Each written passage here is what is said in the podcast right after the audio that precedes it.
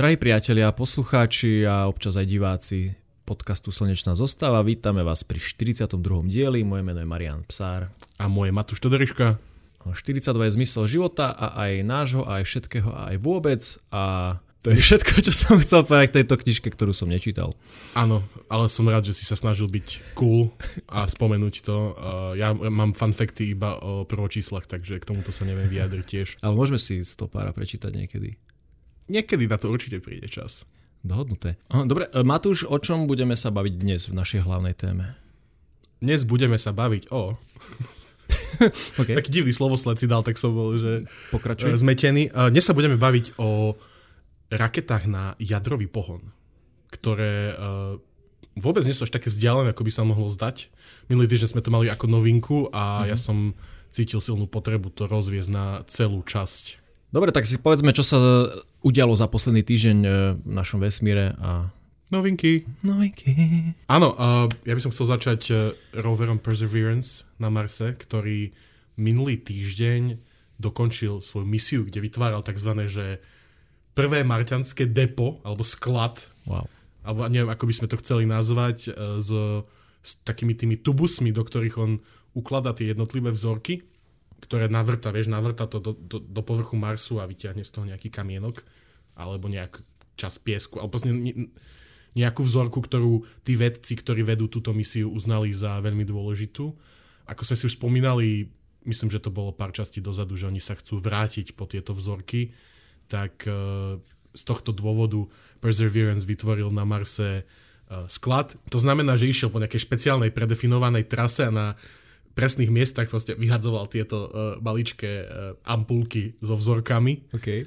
Čo ti príde možno ako dosť uh, flagrantný prístup, ale títo veci tam mali že dosť vypočítané a vybrali miesto, ktoré je akože nejak že v závetri, hej, mm-hmm. že tam mhm. mala byť nejaká vyvýšenina okolo neho a presne každú túto jednu vzorku zaznamenali jej exaktnú polohu, aby sa dala nájsť aj za predpokladu, že bude zasypaná už nejakým prachom, no, čo je dosť pravdepodobné na Marse. Ja som tak rozmýšľal, keď som si to čítal, že či to akože nemôže odfúknuť alebo čo, ale verím, že tá uh, riedka marsovská, marťanská atmosféra tomu nebude prospievať, aby to bolo odfúknuté 50 km ďalej od toho miesta, kde to hodili. Aj, ale tieto vzorky, ktoré nechala Perseverance na Zemi, sú len záloha. Je to pre núdzový prípad, tie akože duplikáty tých vzoriek, tých ampuliek ona má stále pri sebe a tie by sa mali dávať tejto misii, ktorá by ich mala odniesť späť na Zem, mm-hmm. ale samozrejme, vieš... Uh, Backup. Áno, vedci z nás sa vždycky chcú mať zo všetkého uh, aspoň nejaké záložné plány, čo je pri vesmírnom výskume uh, Nutné. extrémne dôležité a áno, nevyhnutné. Okrem toho, že NASA bude čakať na to, kedy sa niekto vráti po tieto vzorky na Mars, jej sonda Juno stále obieha okolo Jupitera a naposledy sme prišli o 200 fotografií, pretože sa jej porúchala táto kamera Juno Cam. Juno vyštartovala k Jupiteru v roku 2011, dorazila tam v 16. a odtedy e, obletela Jupiter asi 50 krát. Počas posledného preletu 22. E, januára kamera zachytila asi len petinu plánovaných snímok. Išlo o to, že pravdepodobne sa tá kamera veľmi prehriala a kým sa dala zase do nejakého chladnejšieho módu, tak prišli sme o niekoľko fotografií. V decembri mala zachytiť 90 snímok, prvé 4 dopadli zle a teraz v januári sa problém opakoval, no naposledy e, bola porucha 36 minútová, teraz to trvalo 23 hodín. Takže máme 214 nepoužiteľných obrázkov a vrátilo sa nám len 44 dobrých. Ďalší prelet sa uskutoční 1. marca, takže uvidíme, či to fixnú dovtedy. Ono pôvodne táto kamerka ani nemala byť na Juno, ale vedci sa rozhodli, že toto dáme bežným ľuďom. Nech si pozerajú krásne fotky, aj ľudia môžu povedať, že kam sa má zamerať tentokrát. A samozrejme máme tu klasickú vec, že tá kamera bola navrhnutá, aby prežila iba 7 prechodov, už máme 50, takže skvelé. Takže vlastne by sme mali byť stále veľmi nadšený, že Hej. funguje ako funguje. Hej, hráme s tým, čo máme. E, dokonca aj samotná sonda Juno funguje už nad rámec svojej misie. Ona sa skončila v júli 2021 a v súčasnosti očakávame, že bude pokračovať až do septembra 25. Všetko fachčí až na prípady, keď nie až tak. Mhm, veľmi dobre, že to, ako vždy, ide do toho toľko peňazí, že chlapci sa snažia, aby to fungovalo tak dobre, že väčšinou... Uh... Aj devčatá. Áno. že väčšinou vydržia teda oveľa dlhšie, čo je úplne super.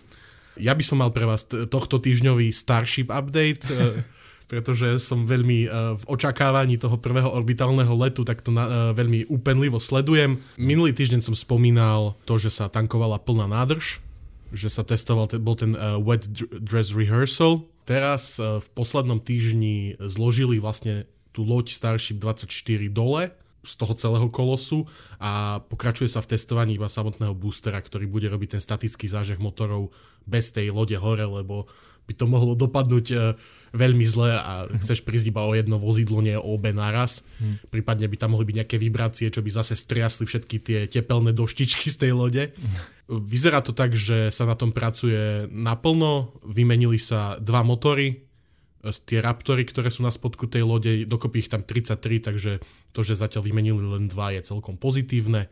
Medzi časom táto loď 24, ona má na sebe hore, keď, keď ju furt prepravujú hore-dole, tak ona má také 4 uchytné body, na ktoré sa pripevňoval žeriav. Mm-hmm. Ale tento žeriav už teraz v tomto štádiu vývoja není nutný pre tú loď, pretože ju budú dvíhať na ten booster už nie žeriavom, ale tými uh, čínskymi paličkami. O, oh, fakt? Okay. Hej, už to aj robili a mm-hmm išlo to celkom dobre a hlavne oni museli odstrániť tie uchytné body pre žeriavy preto, lebo tam nemohli byť tie tepelné doštičky doteraz, mm-hmm. pretože tam sa to muselo zahaknúť, takže teraz ich už dali preč a pravdepodobne tam ponalepujú uh, a skompletizujú celý tepelný štít. Niekedy v budúci týždeň sa hádam do, dočkáme aj toho testovacieho zážehu a by sme mohli ísť na začiatku marca do vesmíru a neviem sa dočkať a určite to počujete. Mm, keď už hovoríš o tepelných doštičkách. 1. februára pred 20 rokmi havaroval raketoplán Columbia a o život prišlo 7 astronautov. Kolumbia sa rozpadla počas pristávacej fázy misie STS-107 v roku 2003 a rozpadla sa nad oblasťou južných Spojených štátov. NASA vtedy pozastavila lety raketoplánov na viac ako 2 roky, kým vyšetrili príčiny incidentu a v roku 2006 obnovila plnú letovú prevádzku. Hlavnou technickou príčinou bol kus penovej izolácie, ktorý sa uvoľnil z oblasti dvojnožky, to bol ten nástavec raketoplánu vonkajšej palivovej nádrže. Už pri štarte 16. januára on narazil do prednej hrany ľavého krídla Kolumbie.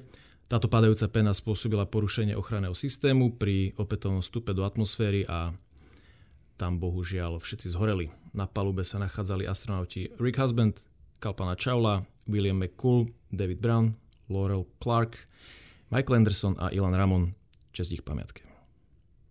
Matúš, teda čo tie raketky a jadrový pohon? Áno, uh, minulý týždeň sme to mali ako novinku. Ty si pamätáš, čo si tam hovoril, že aké, v čom je to super? Aby si dal takýto úvod. Kamarád, nepamätám si. Ne? Ja som to, ty si to hovoril. Ja som to bola tvoja novinka, hej. OK. Ideš. Dobre, tak idem. Ty no. si sa do toho ponoril, tak už poď.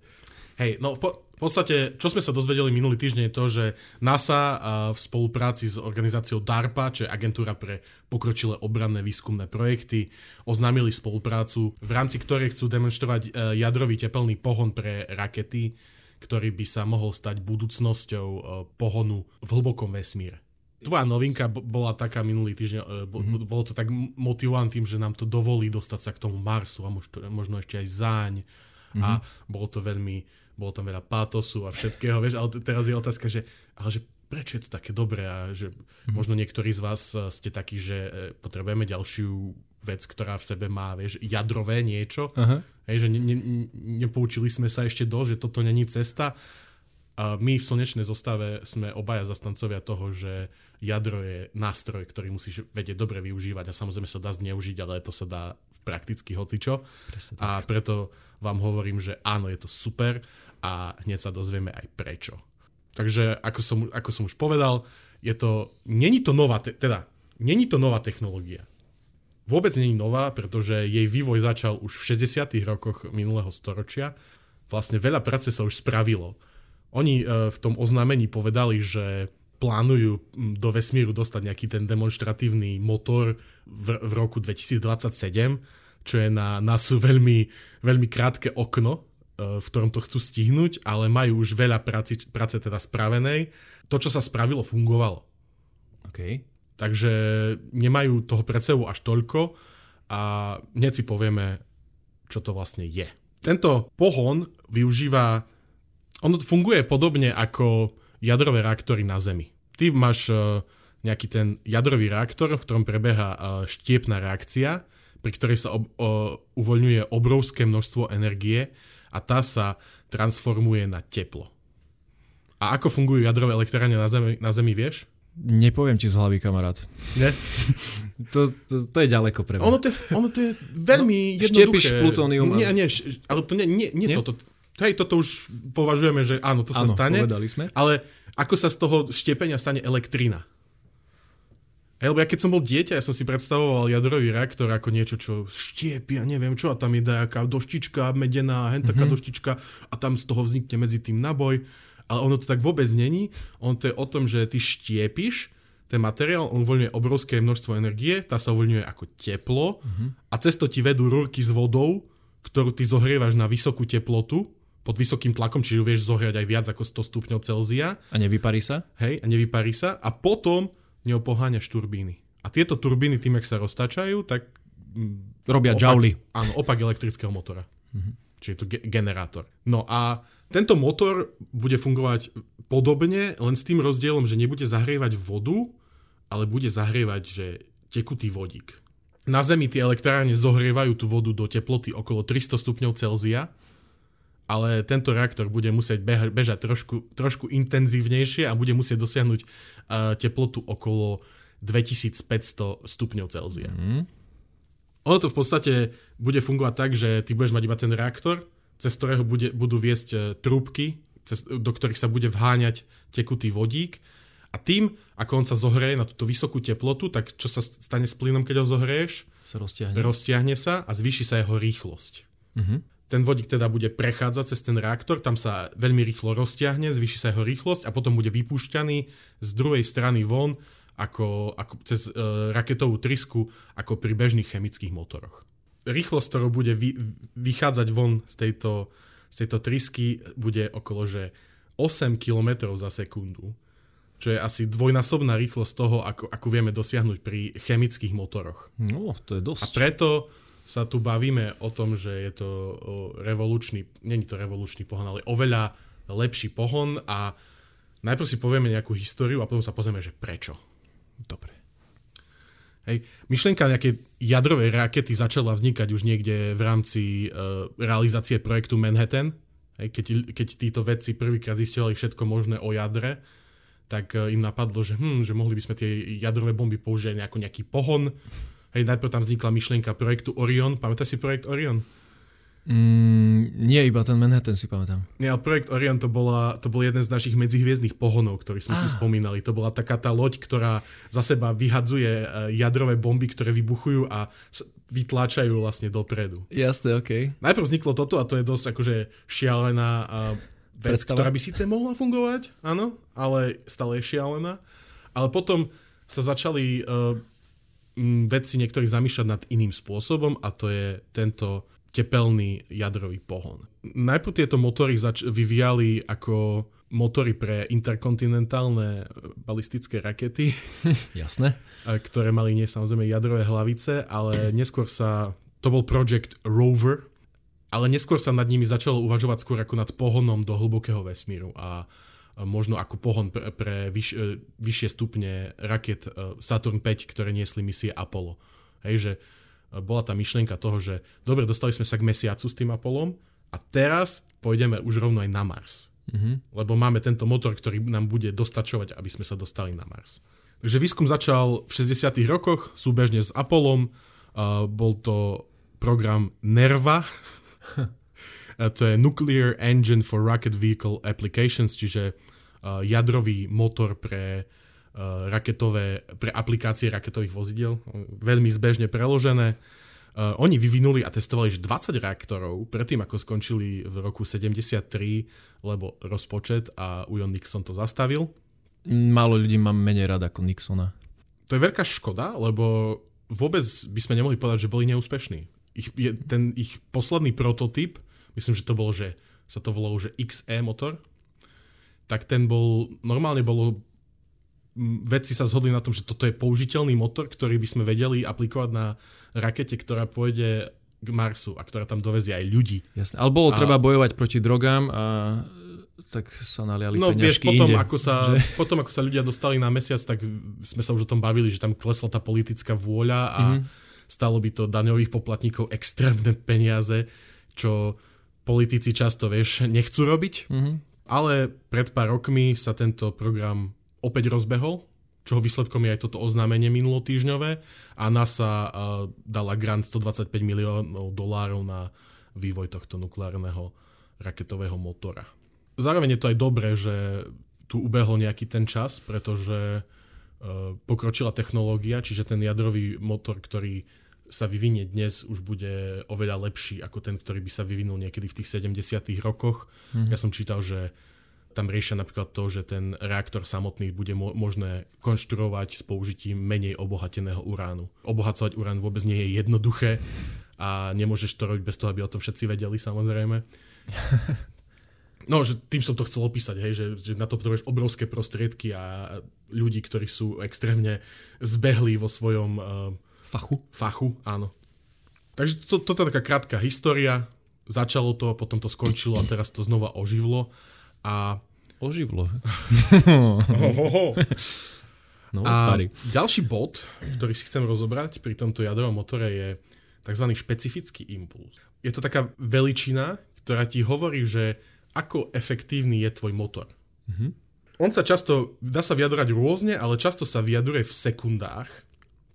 A v podstate znamená že to, že, že ako, koľko sekúnd dokáže tvoje palivo, keď je spárované s tým špecifickým motorom, uh, akcelerovať svoju vlastnú hmotnosť, hej, tú začiatočnú, akcelerovať ju rýchlosťou 1G, čo je 9,81 metra za sekundu na druhu. Čím dlhšie ju vieš akcelerovať, tým máš efektívnejší ten motor a to palivo a tým máš väčšie delta V, čiže vieš dosiahnuť vyššiu rýchlosť.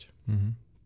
Máme rôzne motory, ktoré už existujú, teda sú hlavné dva druhy motorov, ktoré sa používajú vo vesmíre aktuálne a to sú že chemické motory, tradičné, že používaš, máš e, palivo a máš oxidizer, hej, čiže väčšinou je to niečo a tekutý kyslík. A potom máš ešte jonové motory. A jonové motory sú, my sme si sa už o nich bavili, oni sú používané napríklad na Starlinkoch, aj na rôznych iných družiciach a oni majú že extrémne vysoký tento špecifický impuls. Na, naproti tomu chemické motory ho majú veľmi nízky. Ako Ale... tak pozerám do dát, asi tak 10 krát menší ako jónový. Áno. Mhm ale uh, špecifický impuls není všetko, čo chceš, uh-huh. pretože zase raketový motor ti vie za krátku dobu dodať oveľa viacej výkonu ako jonový motor. Jonový motor je dobrý, keď, keď tie Starlinky, ako sme sa bavili, oni sa dostanú na obežnú dráhu, tak potom pomaličky hej, stúpajú hore na, na tú svoju plánovanú orbitu v priebehu niekoľkých týždňov. Hej. Aha, okay. Čiže tieto jonové motory sú že extrémne efektívne, ale proste tá akcelerácia je strašne pomalá. Mm-hmm. Čiže a to môže byť dobré vo vesmíre, ale máš vo vesmíre veľa situácií, kedy potrebuješ v krátkom časovom úseku hej, uh, dosiahnuť vysoký výkon, aby si zmenil nejakú orbitu, aby si napríklad hej, ideš k Marsu, tak keď sa stretneš s tým Marsom, tak musíš zažehnúť tie motory, aby si ho nepreletel, aby si sa dostal na jeho obežnú dráhu mm-hmm. napríklad. Ako si hovoril, jonové motory majú veľký špecifický impuls, je to, že od 2000 do 5000 sekúnd, samozrejme záleží to od typu použitého paliva až cez samotný motor. Chemické motory majú 250 až 300 sekúnd a to, o čom sa budeme dneska, teda termálne alebo tepelné nukleárne motory, sa budú, môžu pohybovať okolo tých že 900 sekúnd. Čiže vidíš, že to je nárast oproti tým chemickým motorom trojnásobný. Akademická štvrťhodinka. 900 sekúnd je 15 minút, nie? Ježiš, tieto počty mi v hlave nešlo. Hej. A prečo je tento špecifický impuls dôležitý? No. Je to, že ti to definuje to, že ako vyzerá tvoja vesmírna loď, aká musí byť veľká, aké musíš mať obrovské nádrže, uh-huh. v ktorých držíš to palivo. Lebo čím, čím máš vlastne väčší ten špecifický impuls, tým menej toho paliva potrebuješ. Lebo ho vieš efektívnejšie využiť ale zároveň potrebuješ aj mať dostatočný ťah, aby si vedel spraviť e, komplexné manévre, aby si dokázal e, sa dostať tam, kam potrebuješ. Ešte by som sa chcel vrátiť k tým ionovým motorom. Oni, oni fungujú tak, že oni majú že veľký ten špecifický impuls, ale malý ťah. Tá e, elektrická energia v nich, ktorá sa zbiera na solárnych paneloch, ona urychľuje atómy väčšinou vzácných plynov, ktoré sa používajú. Vzácne plyny sú super, lebo skoro s ničím nereagujú, teda sa dobre skladujú, hej, vydržia ti dlho mm-hmm. a majú celkom dobrú hmotnosť a ty ich vieš veľmi rýchlo uh, urychle, myslím, že 40 km za sekundu vieš proste odpinknúť ten jeden atóm. Fú. Okay. No. Ale ich veľkou nevýhodou je, okrem toho, že majú malý ťah, aj to, že sú závislé na elektrickej energii.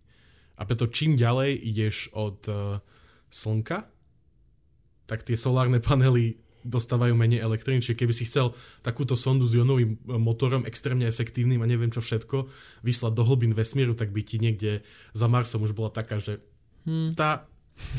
není svetlo. Hej, není, proste nedá sa. No. A tieto ionové motory, oni majú tiež potenciál, ako sa s nimi dá pracovať e, s jadrovým pohonom a to si spomeniem ešte nakoniec, ale poďme na samotné uh, tepelné jadrové pohony.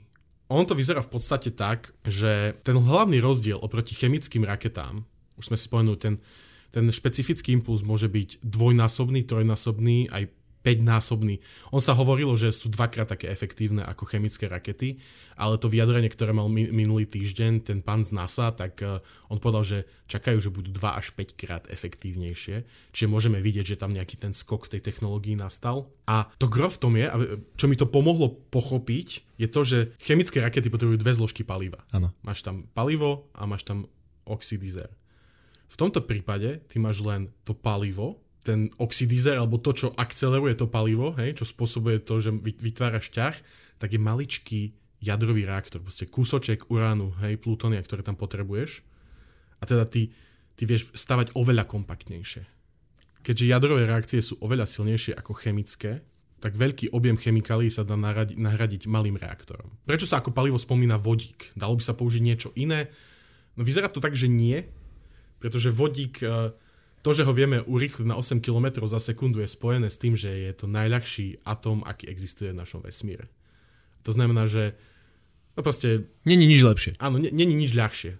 Už keby si použil, už keby si použil helium miesto vodíka, tak by sa ti ten špecifický impuls zmenšil asi o štvrtinu. Uh-huh. Čiže veľmi rýchlo klesáš hej, k tomu, aby si sa dostal na úroveň eh, chemi- efektivity chemických rakiet a to nechceš samozrejme. A teda raketa, ktorú ty postavíš takýmto motorom, ktorý urychľuje vodík e, jadrovým reaktorom, je rýchlejšia, v podstate má viac paliva, alebo väčšie delta V, čiže vieš sa dostať k tomu Marsu rýchlejšie, vieš, vieš uh, si predstaviť situáciu, že ideš k tomu Marsu, kde čo sa pokazí, musíš sa vrátiť späť a vieš to zvládnuť, lebo máš na to prostriedky. Mm-hmm. Taktiež uh, sme sa bavili o tom, že keď chceš ísť z Marsu, tak musíš využiť tzv. transferové okno hej, že to nie je stále tento čas, kedy môžeš ísť k Marsu, tak tento motor by ti to okno mohol že signifikantne predlžiť. Mm-hmm. Nebol by si až tak limitovaný presnými polohami pal- planiet. Planét. Planét. No dobre, uh, zatiaľ si vymenoval, že samé výhody. Aké sú prekážky? Áno, jednoznačnou prekážkou je to, že to, čo hraje v náš prospech ohľadom vodíka, že je taký ľahučký a maličký a všetko, tak to je aj veľká nevýhoda v tom, že a to sme si už veľakrát spomínali. Ľahkovníka. Že, že on je tak malý. Hej, že on je tak malý, že on sa vie normálne predrať cez materiály, ktoré tebe ako človeku prídu, že by sa cez to nič nemalo dostať. Uh-huh. Že, niek- že niektoré tie veľké molekuly majú medzi se- svojimi väzbami také medzery, že cez ne vie ten proste e, vodík prejsť cez nejakú sieťovinu, ktoré, vieš, akože, uh-huh. ako mačka, ktorá sa dostane cez také miesta, ktoré by si nečakal, že sa cez ne dostane. Uh, čiže jeho skladovanie je veľmi náročné a dlho, jeho dlhodobé skladovanie ešte náročnejšie. Čiže ty keď chceš ísť na niekoľko mesačnú misiu uh, na Mars, tak hej, že... Musíš držať vodík v klietke.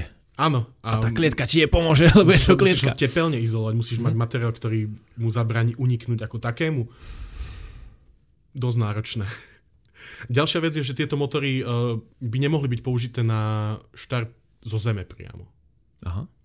Museli by e, sa dostať na, na tú obežnú dráhu pravdepodobne štandardne konvenčným spôsobom uh, pomocou chemických raket, pretože uh, nemajú dostatočný ťah, aby vedeli sa dostať z našej atmosféry a z gravitačného pôsobenia Zeme. Mm-hmm. Hej, ne, ne, nepredstavujte si to tak, že ten vodík, ktorý prejde cez ten reaktor, že je vysoko radioaktívny alebo čo, lebo to tak nie je. Potom, ako som spomínal, musíš dosiahnuť vysoké teploty, aby si ten e, vodík urýchlil dostatočne, aby si dosiahol tú rýchlosť, ktorú chceš. Na to potrebuješ dosia- dosahovať teploty cez 2500 stupňov Celzia, čo samozrejme chceš skonštruovať tak, aby to vydržalo. A mm-hmm. nie je to jednoduché. Nechceš v strede misie zistiť, že vlastne a my už nemáme reaktor, ale iba hm, lietajúci, vieš, guču nejakého rozstaveného kovu. Takže to sú tie hlavné problémy, ktoré by v tomto mohli nastať. Ktoré budú brzdiť ten vývoj určite ešte. Okrem toho, tohto tepelného jadrového pohonu sa črta ako veľmi pekný kandidát aj elektrický jadrový pohon, čo by bolo vlastne, že by si zobral tieto ionové motory a mm, nenapájal by si ich z, e, zo solárnych panelov, ale napájal by si ich z toho, z toho reaktora, mm-hmm. ktorý by produkoval energiu podobne asi pravdepodobne ako reaktory na Zemi. Takže taký hybrid, hej? Uh, áno, ale stále by si, stále by, aj keby si tomu dal, že extrémne veľa energie, tak stále by si mal motor, ktorý by bol, mal že veľmi dobrý špecifický impuls, ale nemal by taký ťah, aby uh, mohol fungovať uh, na nejaké krátkodobé intenzívne manévre. Mm-hmm. A zároveň uh, ten tepelný jadrový motor je chladený tým samotným vodíkom, ktorý v ňom urychľuješ. Hej, že ten vodík najprv si ho párkrát obehne ten reaktor, trošku ho schladí a potom až ide cez neho. Čiže chladenie máš celkom vyriešené, ale pri tomto elektrickom jadrovom pohone by, by musel byť e, okruh chladenia uzavretý. Hej? Lebo mm-hmm. nevypúšťaš vlastne to chladivo von. Jasné. A teda tá loď by bola aj konštrukčne komplikovanejšia v tom, že by musela mať e, nejaké obrovské radiátory, hej, teda nejaké veci, ktoré by sa z tej lode vytrčali a cez ktoré by prúdil tá zohriata chladiaca zmes a vracala by sa späť do toho reaktora. Čiže to by trebalo vyriešiť a chladenie vo vesmíre vôbec nie je také jednoduché, ako uh, ti to na prvý pohľad príde. A to som už veľakrát spomínal. Že vo váku sa proste teplo môže odstraňovať iba vyžarovaním, nie jak sa to bude, konvekciou. Dalo by sa uvažovať aj nad hybridom, a teraz hybridom medzi tepelným a elektrickým jadrovým pohonom, čo by mohlo byť celkom dobre, lebo by si vedel vlastne ten motor prepnúť e, z módu do módu, hej, v jednom móde by fungoval tak, že by urychľoval ten vodík a v druhom móde by si to prepol, aby nejak fungoval ako uh, jónový pohon. A posledná možnosť jadrových pohonov, a to je taká dosť šialená, to je, že, ne, že tzv. Že salt water rocket a to je tak akože raketa na slanú vodu, hej, ale to je dosť zavádzajúce v tomto e, význame, lebo to by bola raketa, ktorá by bola poháňaná uh, vodou, ktorej by boli rozpustené nejaké soli, uh, uránové soli alebo plutóniové soli. A vlastne tá voda ako by pretekala nejakým tým ďalším reaktorom, tak by tam dochádzalo k čiastočnému štiepeniu a to by uvoľňovalo obrovské množstvo energie, ktorá by teda zohrievala tie, tú vodu a vypušťala by ju tá loď za seba ako uh, vodnú páru. Dobre, takže niektorí z nás objavujú teplú vodu a niektorí objavujú slanú vodu. Hajdu snou do vesmíru. Áno. Môžeš vystrihnúť. takže uh, táto správa, ktorá k nám prišla minulý týždeň, je veľmi optimistická. Uh, je sa na čo tešiť. Myslíš, že sa im to podarí do toho 28. Či aký si ty 27. rok povedal? 27. Myslím, že tým, že majú už veľa výskumu za sebou a že... E, Prezident je Nik- Nixon? Sta- Hej, ale do 27. ešte kto môže byť všetko prezident, vieš to? Podľa mňa Biden už nie. Však hej, ale... Nie, že by ho nezvolili, ale je tak starší, by som povedal. No, že môže sa stať ešte všeličo samozrejme. Mm. Priority sa môžu zmeniť zo dňa na deň ale majú na čom stavať, títo chlapci a dievčatá. My im prajeme len a len to najlepšie. Prajeme veľa zdaru pri uh, stavaní termojadrových motorov do vesmíru a dúfam, že o 4 roky si dáme epizódu, ako, ako to letí na Mars. Dúfam, že to budeme naživo sledovať. A že to bude proste na Marse. A vieš, odkiaľ to budeme sledovať? Z Cape Canaveral, bráško. Ďakujem ti za uh, veľmi informačne nabitý diel, v ktorom som sa veľmi veľa naučil. Ako si iste spomínate, na konci minulého dielu sme mali súťaž o 2 a 2 krásne astrofotografické kalendáre a teraz sa dozviete na víťazov. Výťazmi našej súťaže a šťastnými majiteľmi krásnych kalendárov od Ondreja Králika a Tomáša Slovinského sú Eva Uhalová, Maťka Naďová, Tomáš Kleman a niekto, kto si na Facebooku hovorí len ja. Gratulujeme. A zároveň by sme ešte na konci tejto epizódy pripomenuli náš čitateľský klub. Tentokrát čítame knihu od Artura C. Clarka. Stretnutie s rámom. Tak jest. E, netýka sa to margarínu. Rovno hovoríme dopredu. My sme slnečná zostava a ďakujeme vám za vašu pozornosť. Počujeme sa opäť o týždeň. Ahoj. Čau.